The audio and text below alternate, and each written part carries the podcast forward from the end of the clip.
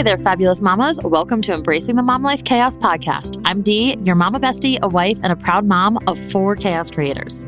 Consider me your go to mama life coach and the master of all things kids sleep. In each episode, I'll spill the beans on my real and raw experiences with practical tips and, of course, share a bunch of laughs. From surviving sleepless nights to understanding self discovery, we're all on this hot mess train together. I'll dish out unfiltered mom truths and the secrets to conquering them. Let's dive into this week's episode.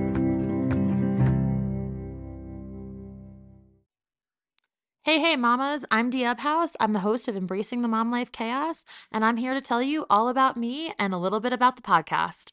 I have been married for almost 10 years. Me and my husband have four young girls two, four, six, and eight. And no, we are not trying for a boy. I am originally from New Jersey, and no, I do not have a thick Jersey accent. I used to until I didn't know that there was an ER at the end of the word drawer, like a dresser drawer. And I would say draw all the time. So I was corrected when I was about 13 years old, and I decided that I wanted to work on my accent so I could speak proper English. And here I am. Yes, my accent does come out sometimes, especially when I start to talk fast or if I'm just in a conversation with someone. But for the most part, this is what I sound like, and people get very confused when I say that I'm from New Jersey. I am a coffee lover and I drink coffee all day long. I need the caffeine, but I can also fall asleep at the drop of a hat. A little bit more about me. Me and my husband used to own a restaurant, and we actually opened it when I was seven months pregnant with our first kiddo. And then when we got pregnant with our second kiddo, we decided that we did not want to live this lifestyle anymore. So we sold it. And then about five days after our last service, I gave birth to our second daughter. Well, fast forward another year and another big change. We decided that we were going to move to Colorado for my husband's job, and I got pregnant with our third child. So I moved as I was about 20 weeks pregnant. So lots of pregnancies, lots of lots of big shifts along the way. Well, nine months postpartum with our third, I got pregnant with our fourth. No major life changes that time, so it was kind of nice. She is also our last child. We are done having kiddos, done, done, done. I am in this next part of my life, and after I was done having kids, and when she was born, about six months after that, I decided that I really wanted to explore something for myself. So I was always a go to for my friends and my family about sleep, about babies, about the kids, like, hey, is this normal?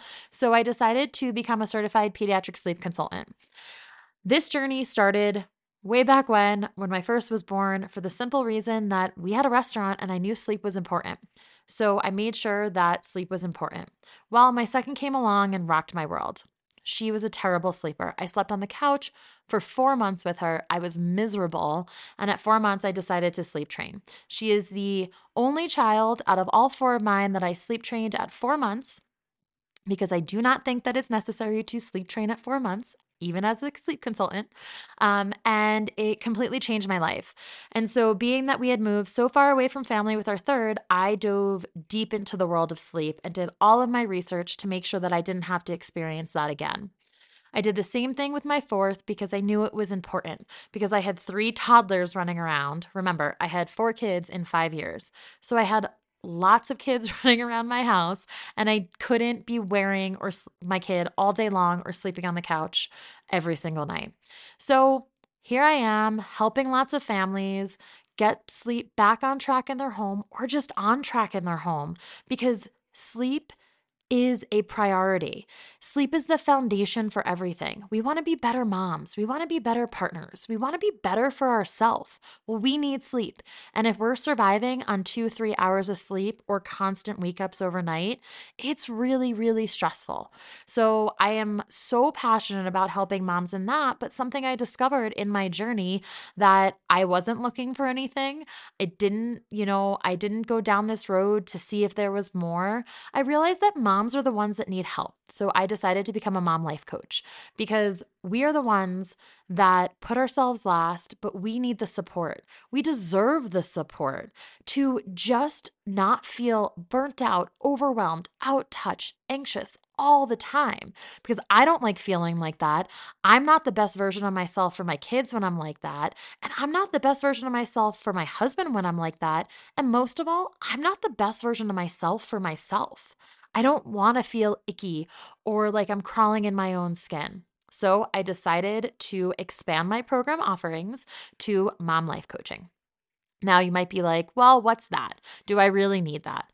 Everyone needs a coach at some point in their life. We all need help.